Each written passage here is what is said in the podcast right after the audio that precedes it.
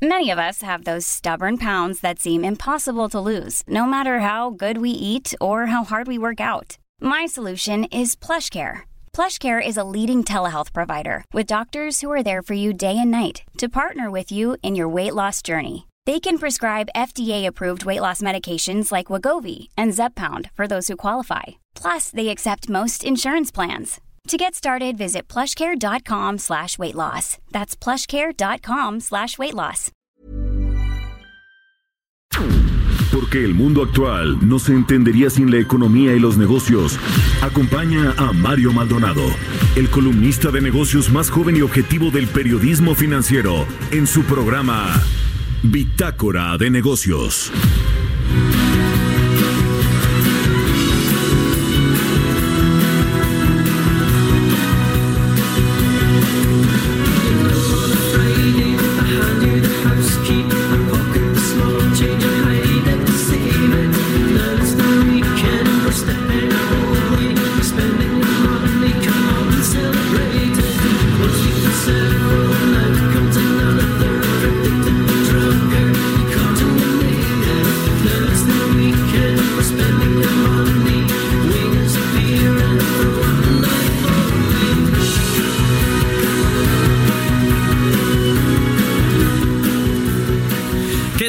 ¿Cómo están? Muy buenos días, bienvenidos a Bitácora de Negocios. Yo soy Mario Maldonado, los saludo con mucho gusto en este lunes, lunes seis de enero del dos mil veinte.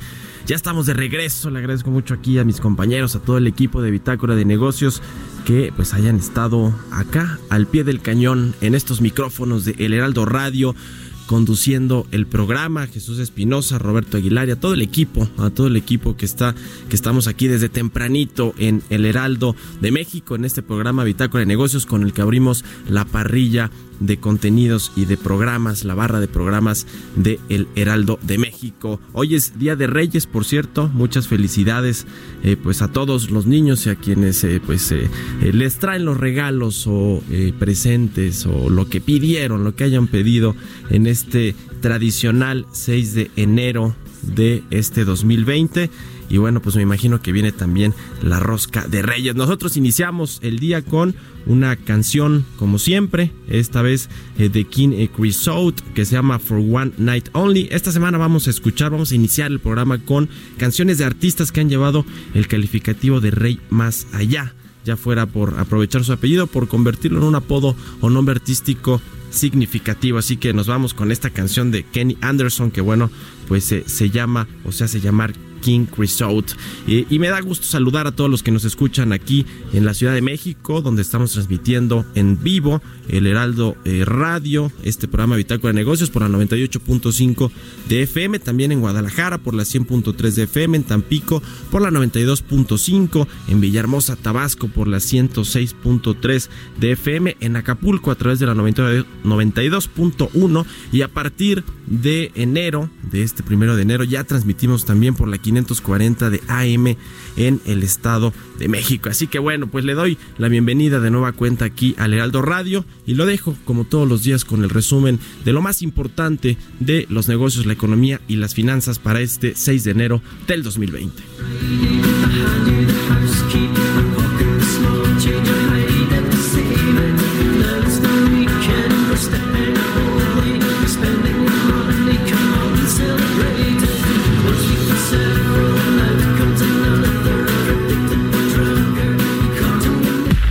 El resumen.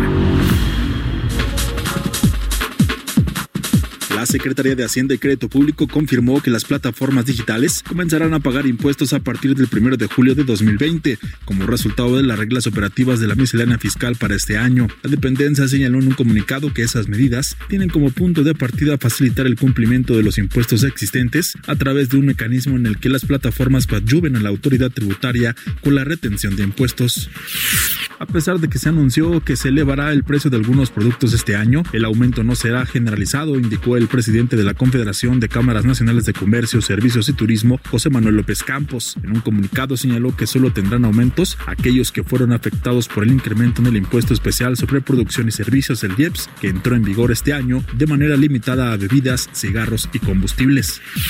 El director general adjunto de Análisis Económico del Grupo Financiero Banorte, Gabriel Casillas, señaló que México crecerá uno punto cuatro por ciento este año, siempre y cuando no haya choques transitorios como en dos mil diecinueve, cuando se presentó el combate al robo de combustible que generó la falta de energético en varios estados y se tuvo que parar la actividad económica, así como las huelgas en Tamaulipas o el bloqueo de vías férreas. Durante el último mes de dos mil diecinueve, las expectativas empresariales sobre las actividades de los sectores manufacturero, comercio y construcción y su personal ocupado registraron una mejora, de acuerdo con el Instituto Nacional de Estadística y Geografía. Si bien el indicador de confianza empresarial manufacturero mostró una variación negativa de cero punto cuatro puntos a tasa mensual, las expectativas sobre los inventarios en productos terminados y la demanda nacional de sus productos aumentaron dos punto dos y cero punto nueve puntos respectivamente.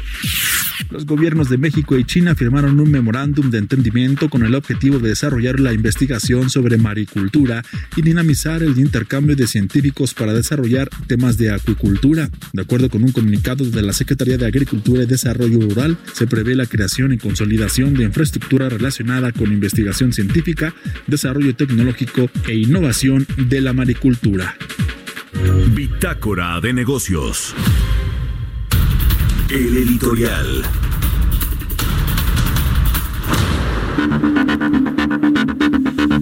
Bueno, pues muchas cosas que comentar al respecto de este inicio de año, de este inicio del dos mil veinte, con muchos temas económicos, financieros, de negocios que van a ser importantes, van a dar mucho de qué hablar. Le voy a poner uno sobre la mesa, ya hablamos a lo largo del programa de muchas otras cosas aquí, eh, en lo que tiene que ver con los mercados internacionales y demás, pero yo quiero hablarle del sector energético que en, en los prox- las próximas semanas, en febrero particularmente, se habrá de hacer este anuncio que prometió el gobierno con respecto a la inversión privada en el sector energético.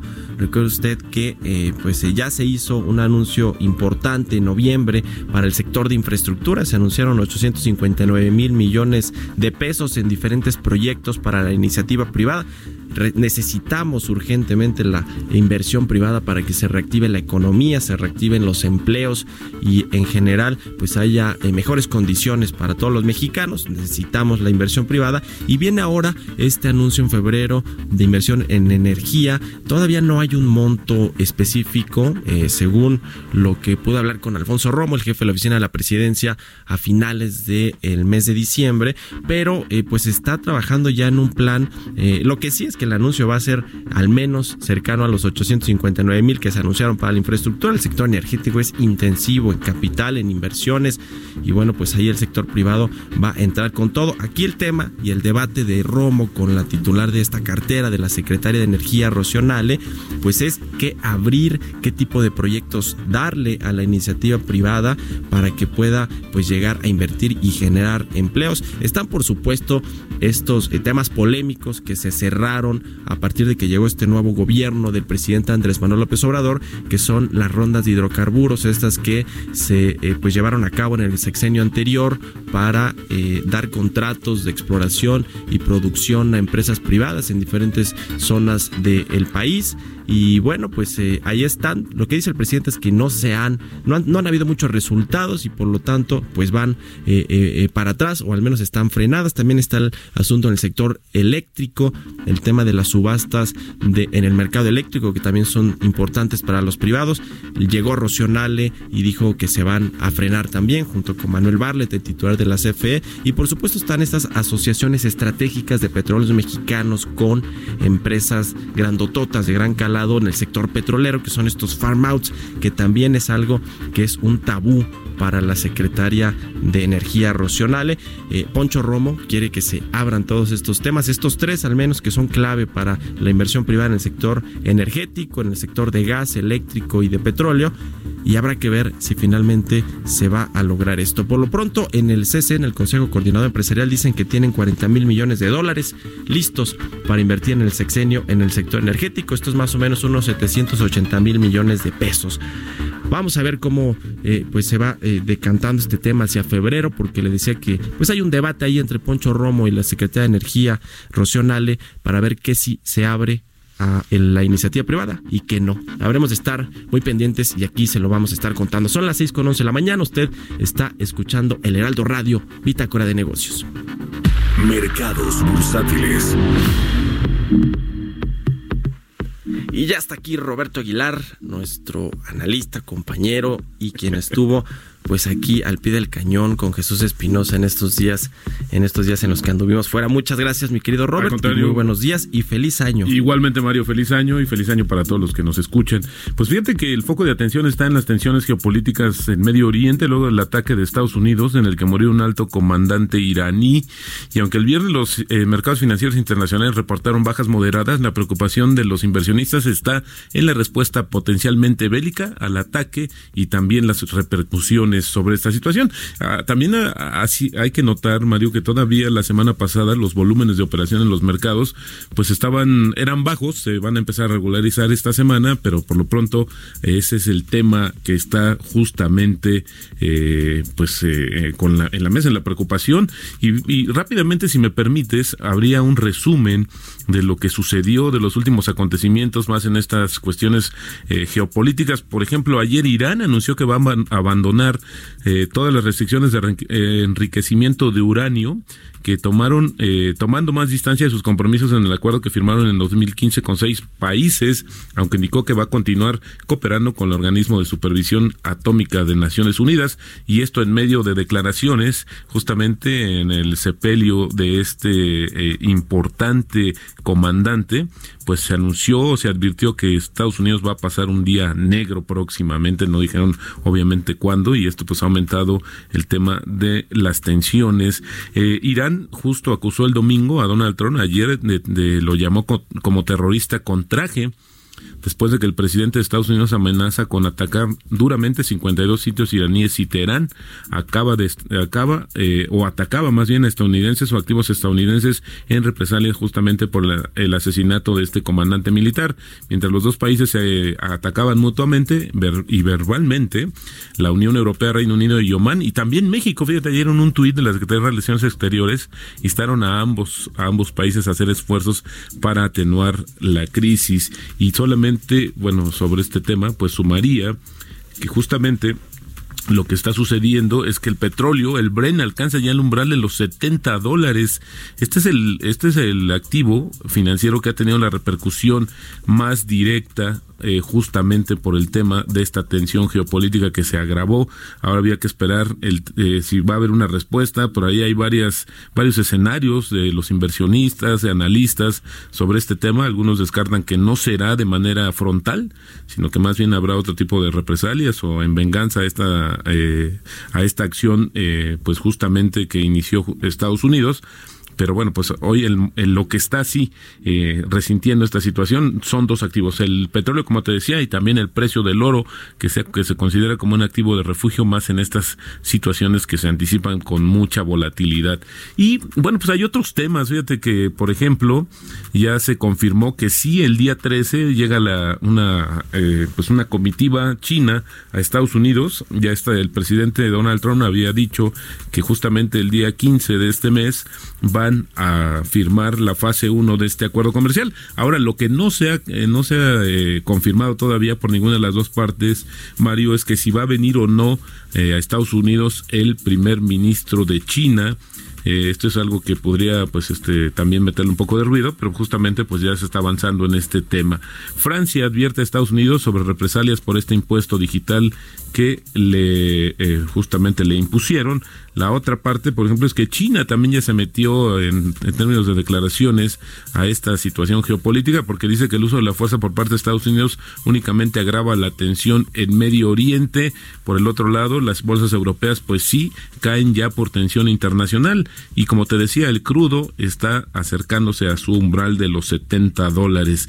En el tipo de cambio, fíjate, dieciocho ochenta y seis, así es como estamos cotizando, estamos iniciando operaciones. Insisto, eh, todavía el viernes regresamos a los niveles de diecinueve dólares por billete verde. diecinueve cero tres fue el, el máximo, pero ahora se ha eh, mantenido ahí, se ha contenido en los diecinueve pesos. Eh, dieciocho ochenta y seis, te digo, está cotizando en estos momentos, y yo insistiría que todavía falta ver, ya conforme se vayan normalizando todavía más las operaciones, si hay alguna repercusión mayor en este sentido en los mercados financieros internacionales. Por lo que respecta a México, pues terminó con el proceso de las coberturas cambi- de las coberturas petroleras, fue en cuarenta y nueve eh, dólares. Ahora, que si las ejercen, si sigue esta volatilidad Eh, en los precios internacionales del petróleo, pues va a ser un buen ingreso para el, las arcas del gobierno.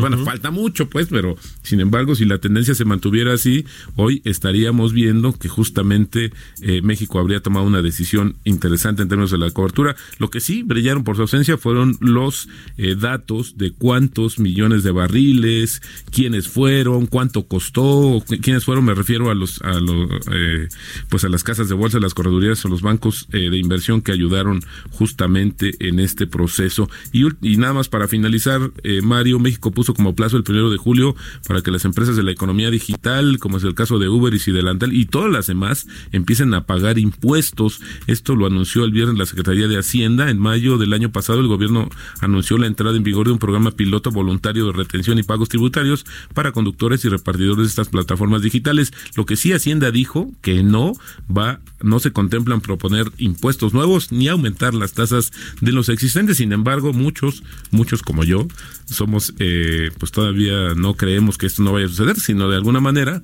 esta regularización, entre comillas, fiscal, pues sí tendría o implicaría un mayor costo para todos los consumidores.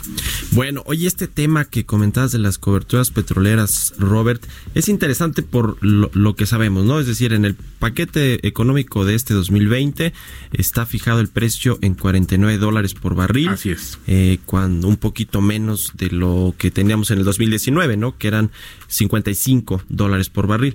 Eh, con estas tensiones geopolíticas entre Estados Unidos e Irán, el precio tiende a subir, ¿no? Es decir, se, el precio del petróleo, y por lo tanto, bueno, incluso la mezcla mexicana, ¿no? Que es el petróleo que exportamos al, al, al exterior, eh, subió por ahí de a los cincuenta y ocho punto ocho dólares por Así barril, es. ¿No? Exactamente. Ahora, esto le beneficia en términos de ingresos al gobierno porque obtiene más ingresos por la venta de petróleo, pero en, en eh, sentido contrario, pues le afecta porque importamos gasolina y pues la gasolina la importamos más cara. Digo, a propósito del, del inicio de año, de los gasolinazos, de si claro. eh, se van a cumplir o no, o no las promesas del presidente de no aumentar el precio de la gas y la electricidad y otros servicios importantes. No, digamos, es un claro. poco así la, como se explica. Ahora, yo, te, yo sumaría, Mario, si me lo permites, que el treinta y uno de diciembre se publica en el diario oficial una modificación a la fórmula para determinar justamente los precios al consumidor final de los combustibles en México, donde se le está dando más peso justamente a las variaciones de los precios internacionales de la referencia, que es decir, uh-huh. los precios como están cotizando en los mercados, y lo que tenderíamos a hacer en algún momento, todavía en el mediano o largo plazo, es que los precios estuvieran variando como en Estados Unidos, Mario. Tú puedes ver un precio en la mañana, un precio diferente a mediodía y uh-huh. un precio diferente en la noche, dependiendo de cómo se muevan los precios internacionales del petróleo. Así es que hoy, más que nunca, creo que esta situación de lo que sucede fuera y en las cotizaciones internacionales le importa mucho más a México por ese sentido. Ahora, por el otro está limitado porque nuestra capacidad de producción pues no ha, no ha repuntado, y la verdad es que tampoco vendemos el mejor petróleo de calidad. Uh-huh. O sea, la diferencia entre los precios marcadores, el que es el Brent y el W T I, la mezcla mexicana, viene siendo entre quince y veinte dólares. Así es como estamos nosotros, digamos, rezagados en términos sí. del precio. Y la refinación, pues no se ve que vaya por buen camino a pesar de todo, de todos los esfuerzos, entre comillas, que Totalmente. Está haciendo el gobierno en esta materia para no importar tantas gasolinas. Gracias, mi querido Al Roberto. Contrario, muy buenos días. Buenos días, son Buenas las seis con diecinueve. Entrevista. Vamos a platicar con Manuel González, él es socio de impuestos de Ernst and Young, sobre varios temas que tienen que ver con el entorno fiscal de este dos mil veinte. ¿Cómo estás, Manuel? Muy buenos días, gracias por tomarnos la comunicación. Buenos días, Mario, un gusto saludarte y saludar a tu audiencia. Gracias. Bueno, pues tantas cosas que platicar al respecto de el entorno fiscal eh, para este dos mil veinte. Hubo una eh, pues miscelánea fiscal que prevé varios cambios en eh, diferentes leyes de el, el I V A, del I S R. Eh, hay varios temas ahí en el eh, pues eh, pues en el ambiente que van a modificar, ¿no? Como las empresas y en general las personas físicas y morales pues pagamos impuestos en México, ¿no? Platícanos eh, lo que lo que viene en este dos mil veinte en esta materia. Sí, mira, este, digo, la última reforma relevante fue en dos mil catorce, hasta esta reforma que entra en vigor, pues ya en este dos mil veinte, ¿no? Uh-huh. Eh, hay muchos cambios muy interesantes. Primero, en materia del impuesto a la renta, yo te diría dos temas que ya en corto, mediano plazo va a empezar a afectar a las, a las empresas, sobre todo. Son dos disposiciones, ¿no? Una disposición en donde se va a determinar si tus pagos que realizas aparte relacionadas al extranjero Eh, se realizan a una jurisdicción de baja imposición fiscal, estos serán no deducibles. Aquí el, el, lo, lo interesante de esta norma es que habla de cualquier tipo de pago, es decir, si yo compro inventarios a mis partes relacionadas, por ejemplo, y al final del día estas tributan en una jurisdicción de baja imposición fiscal, conforme a la norma mexicana, pues serán pagos no deducibles, lo cual sí resulta muy relevante el tratar de realizar este tipo de análisis por parte de las empresas. Eso por un lado.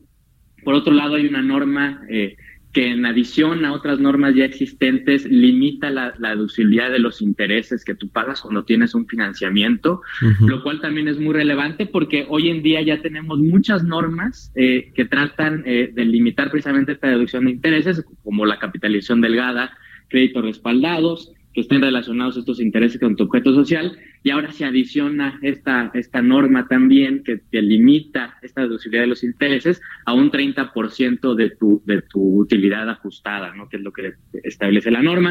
Entonces, pues es otra limitante y esto pudiera inhibir sin duda eh, pues este tipo de financiamientos que en México pues es el día a día, ¿no? Vamos a decirlo así, México no se financia de capital, sino de préstamos, ¿no? Y pues es una norma que pudiera tener pues muchas repercusiones a las empresas también, ¿no? Uh-huh. Yo te diría, la parte de renta, esta es la, la, la relevante para las empresas. En la parte de, de personas físicas, pues algo de lo que se ha tratado siempre de buscar es pues recaudar eh, cuando cuando se dan los arrendamientos por parte de las personas físicas, que es lo que ha sucedido, que en muchas ocasiones eh, viene el arrendamiento, no se expiden los comprobantes correspondientes por parte de la persona física del arrendador, y pues al final del día no se declaran impuestos, ¿no? Se está tratando de combatir estas prácticas, que es lo que establece la norma, que pues cuando venga un juicio de orden civil de rentas vencidas eh, y, y se otorgue eh, la resolución a favor de la persona física del arrendador, no se podrá, o sea, unos, o, o al final del día se tendrá que demostrar que se emitieron los comprobantes fiscales digitales correspondientes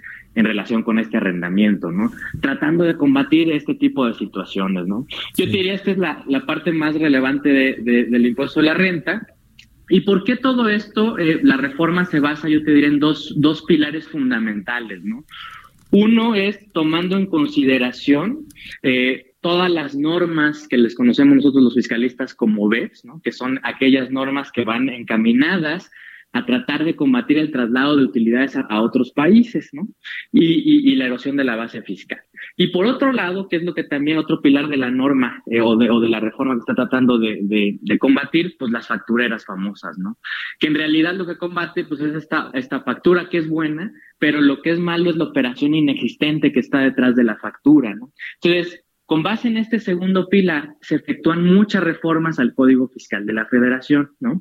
Primero, medularmente encaminadas a decir, oye, yo requiero para darte tu firma electrónica cierta información y si no me la das, te puedo no, puedo no darte la firma electrónica o cancelarla, por un lado. Dos, si al final del día también caes en este tema de operaciones inexistentes de, ma- de manera definitiva, te puedo cancelar tu, tu sello eh, de certificados digitales. Sí. ¿Qué es lo que sucede si nos cancelan el sello de certificados digitales? Pues no voy a poder facturar, ¿no? Lo cual sin duda pues va a detener la operación de las empresas al no poder emitir facturas, ¿no? Uh-huh. Esto, estas reformas sí resultan muy, muy medulares en este tema porque hay que tener mucho cuidado con eh, la realización de operaciones inexistentes, es decir, cualquier contribuyente, no únicamente un facturero, pudiera caer en estos supuestos de estas operaciones inexistentes bajo la norma que establece el Código Fiscal de la Federación, sí, que es el artículo sesenta y nueve. ¿Por qué? Porque habla eh, de que si tú no demuestras esa materialidad o esa existencia de la operación, pues puedes caer en el supuesto y en consecuencia en esta cancelación de sellos digitales, ¿no? Uh-huh. Que es en donde hay que tratar de cuidar esa materialidad por parte de las empresas. Eso por un lado. Se amplían también con la misma base del ataque a las operaciones inexistentes eh, los supuestos de responsabilidad solidaria, ¿no? En donde también hablando de socios, accionistas, directores, gerentes y liquidadores y síndicos, pues también eh, pudieran caer en un tema de responsabilidad solidaria cuando se caigan en estos supuestos de operaciones inexistentes, ¿no? Sí. Eh, Sí, habrá, habrá que ver ahí el, el, el S A T, el Servicio de Administración Tributaria y la Procuraduría Fiscal, pues cómo actúa, ¿no? Porque estamos ante algo relativamente nuevo con respecto a la aplicación pues de, de estas medidas y ver efectivamente si caen los que tienen que caer y no eh, quienes cometen ahí algún error. Oye, quiero preguntarte en, en un, un minutito y medio que tenemos para irnos a la pausa, Manuel, sobre este sí. tema que comentabas ya de la deducibilidad de intereses a empresas, este, este límite que fijó Hacienda al treinta por ciento y que, bueno, pues las empresas han pegado el grito en el cielo porque dicen que van sí. a afectar ahí sus planes de negocios, sus planes eh, eh, financieros. ¿Cómo ves este tema? Es decir, ¿cu- ¿cuánto puede re- realmente afectar a las compañías multinacionales? Y de paso te pregunto también sobre el impuesto al ahorro, que es un poco más pues para los mexicanos de a pie, pero que también fue todo un tema y que quedó en esta miscelánea fiscal del dos mil veinte. Sí, mira, básicamente el tema de los de los intereses pues es adicionar una limitante más a lo que ya se tiene. Sí, sí pensamos en la en la firma que, que al final del día pues los mecanismos ya existentes resultan suficientes para tratar de combatir el tema de la erosión a través de esta de esta limitante de los intereses, ¿no? Eh, incluso una, una una situación relevante es que el cinco de diciembre ya se presentó una iniciativa, fíjate, todavía no entra en vigor siquiera esta norma, y ya hay una iniciativa para reformar este mismo precepto, ¿no? Es decir, en lugar de limitar este tema de la utilidad al treinta por ciento, su utilidad ajustada por el treinta por ciento ser tu límite, se establece que tendría que ser al setenta por ciento. Otra vez, ¿por qué? Por la forma en la cual las empresas mexicanas están al final ya financiándose para, para realizar su actividad, ¿no? Entonces, uh-huh. sí es un tema muy relevante. Eh, tal vez eh, lo que habría que analizar es si a México le pudiera resultar aplicable este tipo de limitantes o no.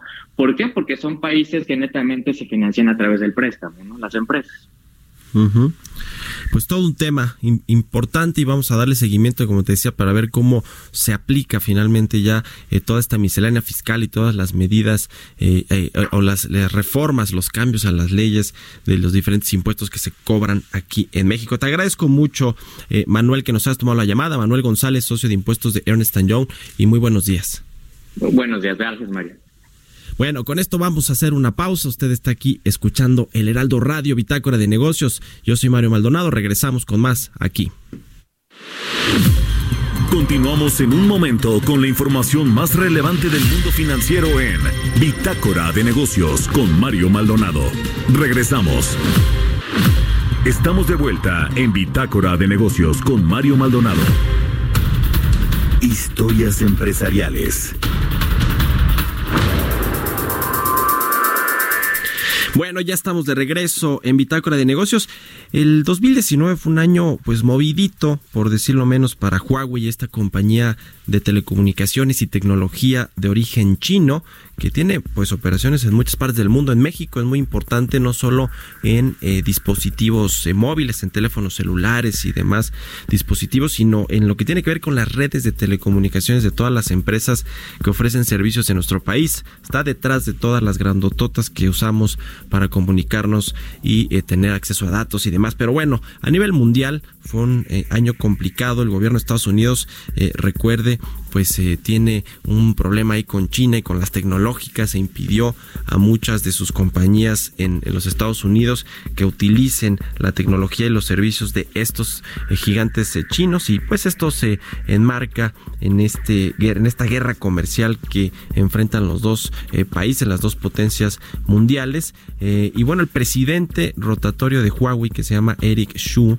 eh, piensa que Estados Unidos seguirá reprimiendo el desarrollo de la tecnología largo plazo, particularmente la tecnología que tiene origen en China con estos gigantes como Huawei. Nuestra compañera Giovanna Torres nos presentó una información interesante respecto de Huawei en el dos mil diecinueve y lo que viene para este año. Vamos a escucharla. De cara al dos mil veinte, el presidente rotatorio de Huawei, Eric Xu, aseguró que la mayor prioridad de la compañía será la supervivencia tras ser vetada por parte de las autoridades estadounidenses. El dos mil diecinueve fue difícil para el número dos mundial en ventas de teléfonos móviles, debido a que el gobierno de Trump prohibió a las empresas estadounidenses hacer negocios con el gigante chino, lo que dejó a la compañía sin sistema operativo Android y otros servicios de Google. Para Huawei, la próxima incorporación masiva de tecnología cinco G ha permitido seguir expandiendo su conocimiento en otros países. El gigante de la tecnología firmó sesenta contratos para la instalación de red cinco G en todo el mundo, treinta de ellos en países europeos y siete latinoamericanos.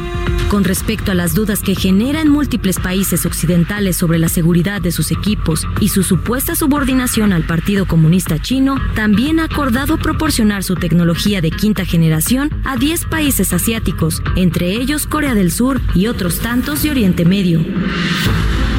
Australia también ha sido de los países que ha vetado la tecnología de Huawei tras las amenazas para la seguridad de Estados Unidos. Otros, como Canadá, están todavía negociando colaborar para la infraestructura cinco G. Huawei ha instalado hasta el momento cuatrocientas mil estaciones de cinco G a nivel mundial, trescientas mil de ellas desde mayo del año pasado. Se estima que a finales del dos mil veinte habrá unos doscientos millones de usuarios de cinco G en China, lo que hará que baje también el precio de los teléfonos equipados para utilizar esta tecnología, que para entonces costará entre los ciento cincuenta y los doscientos dólares.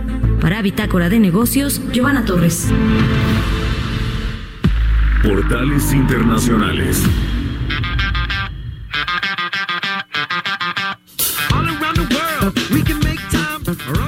Ya está en la cabina de El Heraldo Radio Jesús Espinosa, nuestro jefe de información, para darnos un recorrido, una vuelta por lo más importante de la información internacional. ¿Cómo estás, Jesús? ¿De qué te ríes? ¿Cómo estás, Mario? Muy buenos días. Buenos días y feliz año también, que igualmente. Estuvo aquí junto con Roberto Aguilar, sí, al pie del sí, cañón, sí. En la conducción de Bitácora de Negocios. Gracias, Chucho. Con feliz mucho gusto, año. Con mucho gusto. Y ahora sí, ¿de qué te ríes? Me estaba riendo de una nota que estaban acá comentando los compañeros de que, de que el gobernador de Morelos, Cuauhtémoc Blanco, estaría dejando su cargo seis meses para ir a jugar al Zacatepec. Pero esta nota salió el veintiocho de diciembre, muchachos, así que no pongan mucha atención. Bueno, pero, pero bien. La verdad es que tratándose de Cuauhtémoc Blanco, todo puede, aunque sea el día de, haya sido el día de los inocentes, sí, todo puede pasar. Todo así puede pasar. Es, es, es creíble, pero bueno. Pero bueno, en pero no es cierto. A ver, fue, fue no, una, una fue, fue una pequeña una, broma que, que nos fue. Broma del día de, de los inocentes. De hecho, en su, part, en su partido de despedida con América fue en un partido oficial frente al Morelia, no sé si te acuerdes, jugó este todo un primer tiempo y estuvo a punto de marcar un golazo que, que, que pegó en el, en el poste, pero todavía jugaba muy bien, a pesar de, ¿no? Pero bueno, mejor que se quede en el cargo, sí, ahí bien, donde está. Pero mejor en fin, como jugador. Pues, bueno, eso sí también. Político, eso sí, eso también es cierto. Pero bueno, Mario, arrancamos esta mañana con los portales internacionales, como siempre, y lo hacemos con el Financial Times, porque el petróleo supera los setenta dólares por barril. Esto a medida que las tensiones en Oriente Medio hacen temblar también los mercados. El crudo sube un cinco por ciento después del asesinato eh, eh, por parte de los Estados Unidos la semana pasada del comandante iraní. Y también los bancos de Wall Street aceleran la investigación sobre finanzas cuánticas. Eh, por ejemplo, Goldman Sachs, también J P Morgan y Citigroup buscan tecnología potencialmente revolucionaria. En Bloomberg punto com esta mañana, los estrategas de Morgan Stanley advierten que los inversores deben tener cuidado al asumir que las fuertes condiciones económicas de los Estados Unidos pues garantizan que el presidente Donald Trump ganará otro mandato en noviembre. Un problema estadístico clave para elaborar reglas generales para las elecciones presidenciales es que hay un pequeño tamaño de muestra. El número de candidatos de posguerra que se postulan para un nuevo mandato es inferior a una docena, y también los estrategas de Morgan Stanley escriben que como tal, pues sacar inferencias generalizadas de tales eh, muestras tiene preguntas inherentes sobre la validez estadística. Expansión, la confianza de los inversores de la zona euro ha registrado en enero su tercer incremento consecutivo, según refleja el índice elaborado por la agencia alemana Centix, que se ha situado en los siete punto seis puntos básicos desde los cero punto siete de diciembre. Se trata de su mejor nivel desde que en noviembre del dos mil dieciocho se colocó en ocho punto ocho puntos. Y para finalizar, el economista punto P B punto es. Las acciones de la petrolera estatal saudí Aramco cotizan en su precio más bajo desde la salida a la bolsa de la empresa en diciembre, en los treinta y cuatro punto veinticinco reales saudí, que esto es re, eh, nueve punto dos dólares, después del estallido de la tensión en Medio Oriente también, que pone en peligro las instalaciones de este gigante. Y también, ya para cerrar, este ataque también provocó el encarecimiento del barril de petróleo Brent en la sesión del viernes hasta los sesenta y nueve punto cinco dólares, en previsión de que el conflicto pueda acabar influyendo también en la producción de crudo, en su precio y repercutir en la actividad económica. Mario, así los portales esta mañana. Muchas gracias, Jesús Espinosa, muy buenos días y de nueva cuenta, feliz año, feliz inicio del dos mil veinte. Igualmente, Mario, gracias, buenos días a todos. Son las seis con treinta y siete minutos, se está escuchando El Heraldo Radio, Bitácora de Negocios. Entrevista.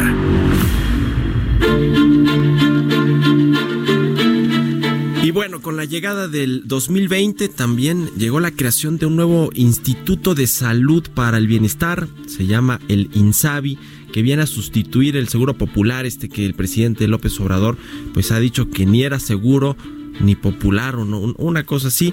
Y eh, pues es interesante todas las funciones que va a tener este eh, denominado Instituto de Salud para el Bienestar, que va a tener pues la cobertura eh, general de toda la población, quienes no tienen acceso a eh, servicios de salud. Y al respecto vamos a platicar, y me da gusto saludar en la línea telefónica a Miroslava Sánchez, diputada de Morena y presidenta de la Comisión de Salud de la Cámara de Diputados. ¿Cómo está, eh, diputada? Muy buenos días, gracias por tomarnos la llamada. Buenos días. Buenos días, no, pues este, gracias a ustedes por comunicarse. Eh, cuéntenos, eh, diputada, eh, a partir de este primero de enero entró ya en funcionamiento este Instituto de Salud para el Bienestar, eh, que, que implica, tengo entendido que va a ser pues mucho más fácil para quienes no tienen acceso a servicios de salud poder eh, ir a alguna, alguna clínica sin necesidad de afiliarse o recibir una póliza, pagar cuotas. Creo que nada más con su identificación sí. o con su CURP pueden acceder al servicio. No, cuéntenos, eh, diputada, por favor, de sí. qué va este INSABI. Sí, sí. Efectivamente, la idea es que ahora con el con, con el primero de enero que inicia las funciones de INSABI, eh, la gente que no tiene derecho a seguridad social, es decir, no son derechohabientes del I M S S, no son derechohabientes del I S S S, etcétera, y que eh, eran, en su momento estaban afiliados al Seguro Popular, algunos, o sea, era un Eh, sí, más de cincuenta millones de personas que estaban afiliadas al Seguro Popular, y había más de veinte millones de personas que no tenían eh, derecho ni al Seguro Popular.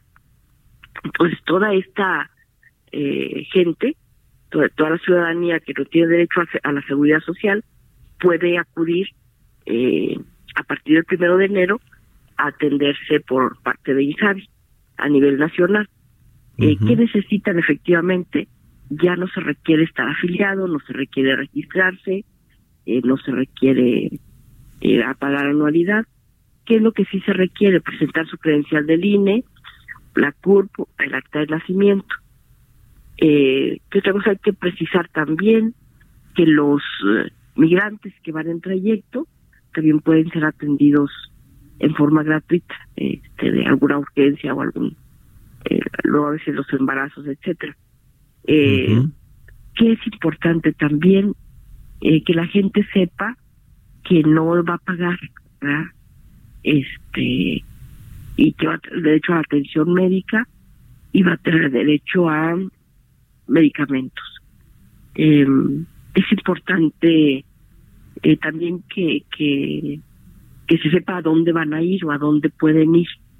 La gente puede acudir a los centros de salud, a los hospitales generales, a las casas de salud, toda la infraestructura de la Secretaría de Salud a nivel nacional estará funcionando INSABI a través de esa estructura, en lo que poco a poco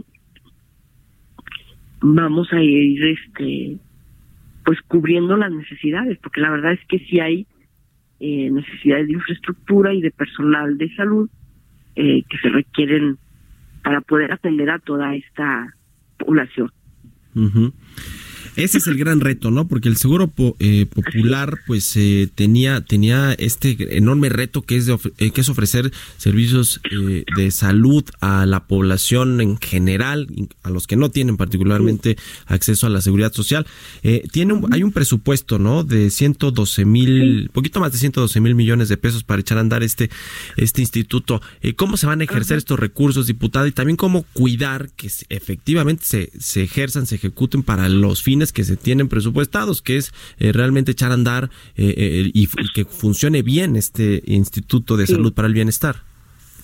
Sí, creo que ahí es muy importante eh, que ya está desde la ley, está etiquetado el, los porcentajes eh, de la del, del presupuesto para Insabi. No se puede ejercer para lo que se quiera hacer, una, eh, con la idea de que de que no sea luego nada más para personal o nada más para infraestructura, sino que este está etiquetado a, a porcentajes. Una, dos, la efectivamente funcionará Insabi con los setenta y cuatro mil millones de pesos que traía de presupuesto el Seguro Popular, uh-huh. más los cuarenta mil millones que se que se obtienen de la del fondo de, de gastos, que en su momento eran gastos catastróficos, ahora es el fondo de, de salud para el bienestar. Bueno, esa esa cantidad de, de recursos sí tiene que ser bien utilizada, y creo que ahí nos toca también a nosotros darle seguimiento desde la Cámara de Diputados y la el Poder Legislativo para que podamos este para que podamos asegurar que el recurso para salud realmente realmente este eh, se utilice para lo que se tiene que utilizar. Uh-huh. Y que eh, eh, bueno, en general creo que el presupuesto en este país sí había corrupción, o sea, sí sí sí existía, entonces la idea es que este no haya corrupción, pero acá quien que cuide su su parte, pero yo creo que en salud es inaceptable la la, la existencia de la corrupción. Una, uh-huh. y dos, la eficientar cada peso y cada centavo. Nos queda claro que el presupuesto para salud es insuficiente, este y que el hecho, por ejemplo, de que las compras de medicamentos o las compras de, de equipos este sea eh, a través de la Secretaría de Hacienda y Crédito Público, sí. creo que da margen a que a que las cosas se hagan este pues bien, ¿verdad? Uh-huh. Y, y eso nos, nos da más tranquilidad de que las cosas pueden salir bien. Uh-huh. Pues ese es el reto también, porque con estas compras sí. eh, consolidadas de medicamentos y como el, con el cambio de mecanismos que, eh, que se hicieron ahí en la Oficialía Mayor de Hacienda, pues también hubieron algunos retrasos, algunos temas ahí con la logística y la sí. distribución, y, y, y hay, pues eh, tenemos ahí reportes de que en algunos centros de salud pues, no hay las, los medicamentos. Ese es el primer reto, ¿no? Que haya los medicamentos disponibles y que entonces sí la gente pueda ir a recibir tratamientos.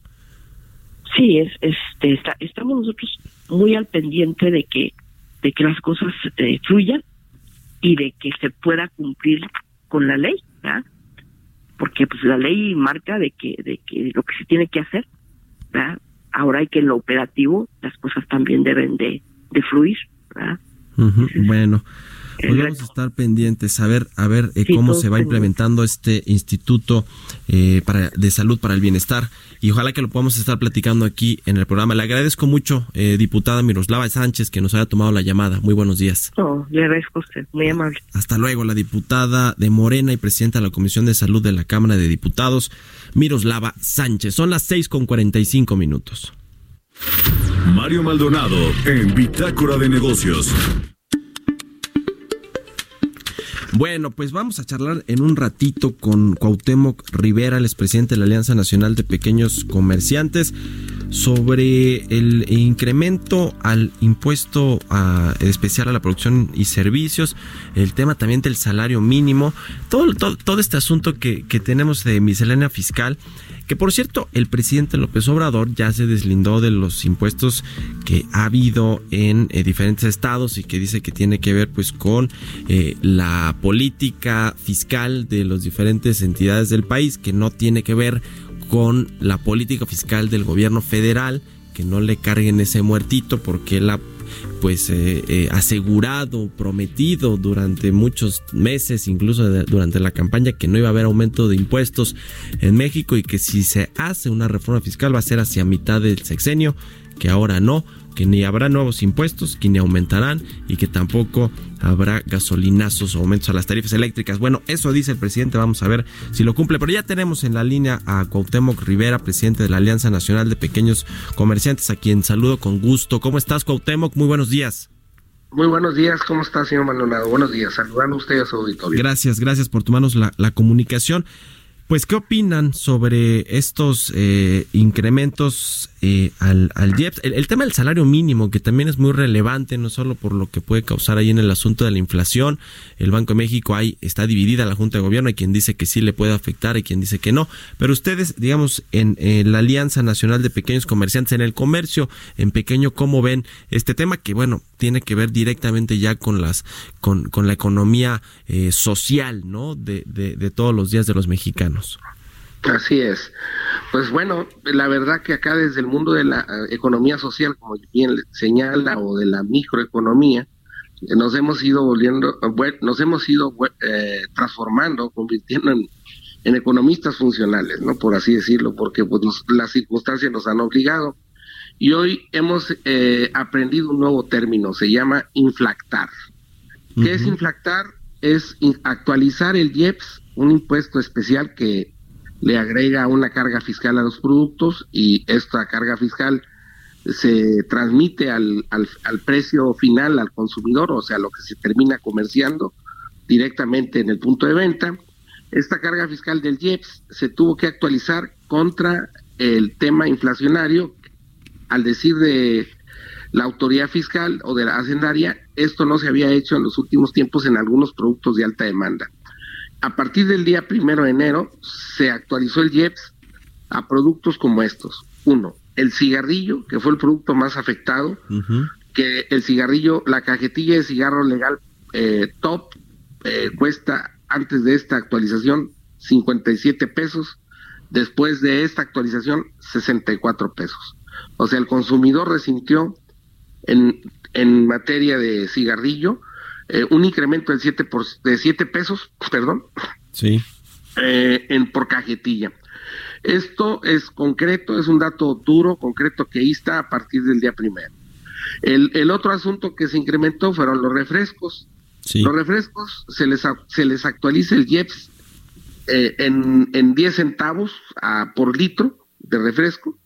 Y esto no quiere decir que el aumento final que hubo en esta, habrá o está aplicándose en estos días en los puntos de venta a, los, a las distintas marcas de bebidas azucaradas o, o de refrescos, incluso de agua, en algunos casos, este, sea necesariamente de diez centavos, sino que está oscilando entre un peso y tres pesos dependiendo la presentación.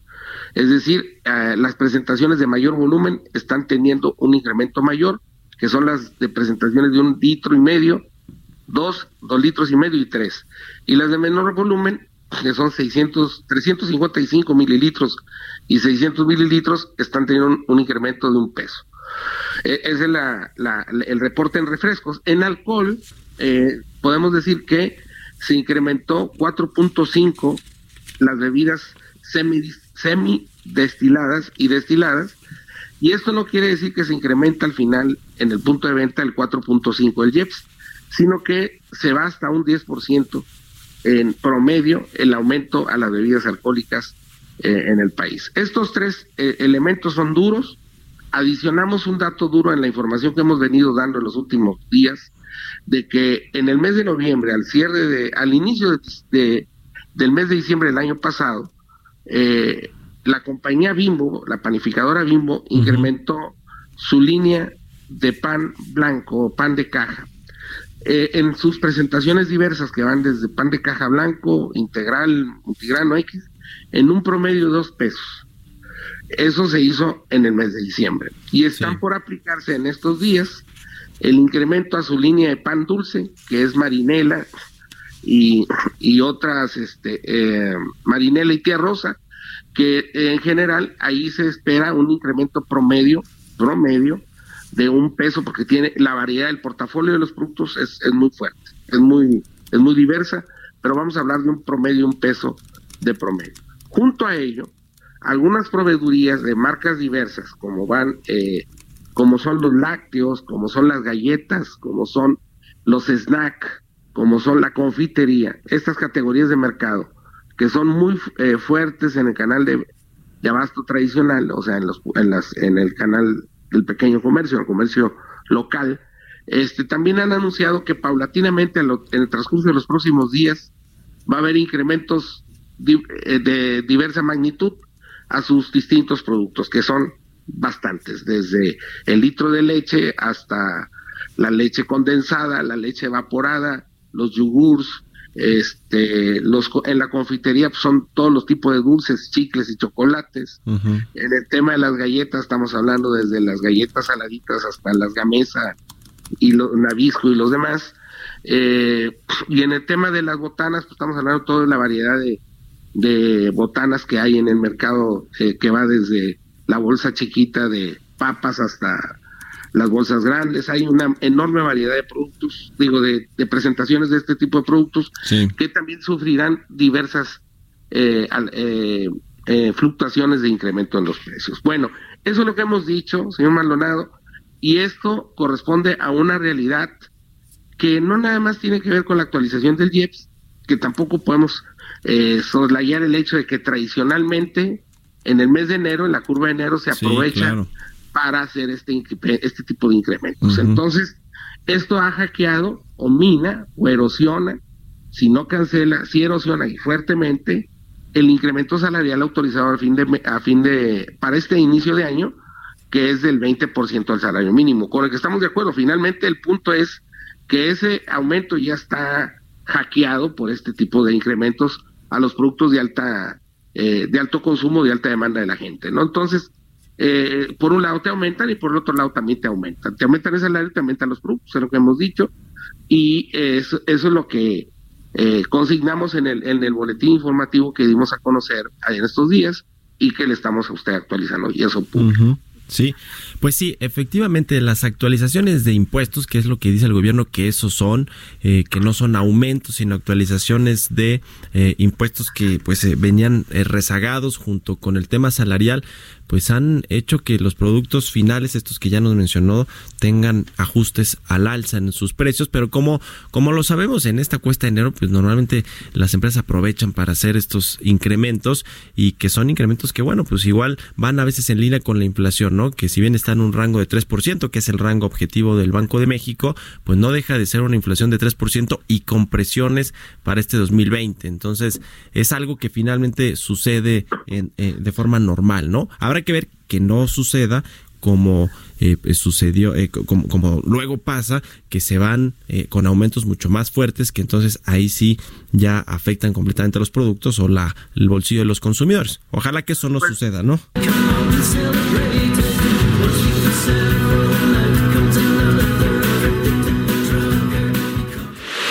Esto fue Bitácora de Negocios con Mario Maldonado, donde la H suena y ahora también se escucha, una estación de Heraldo Media Group.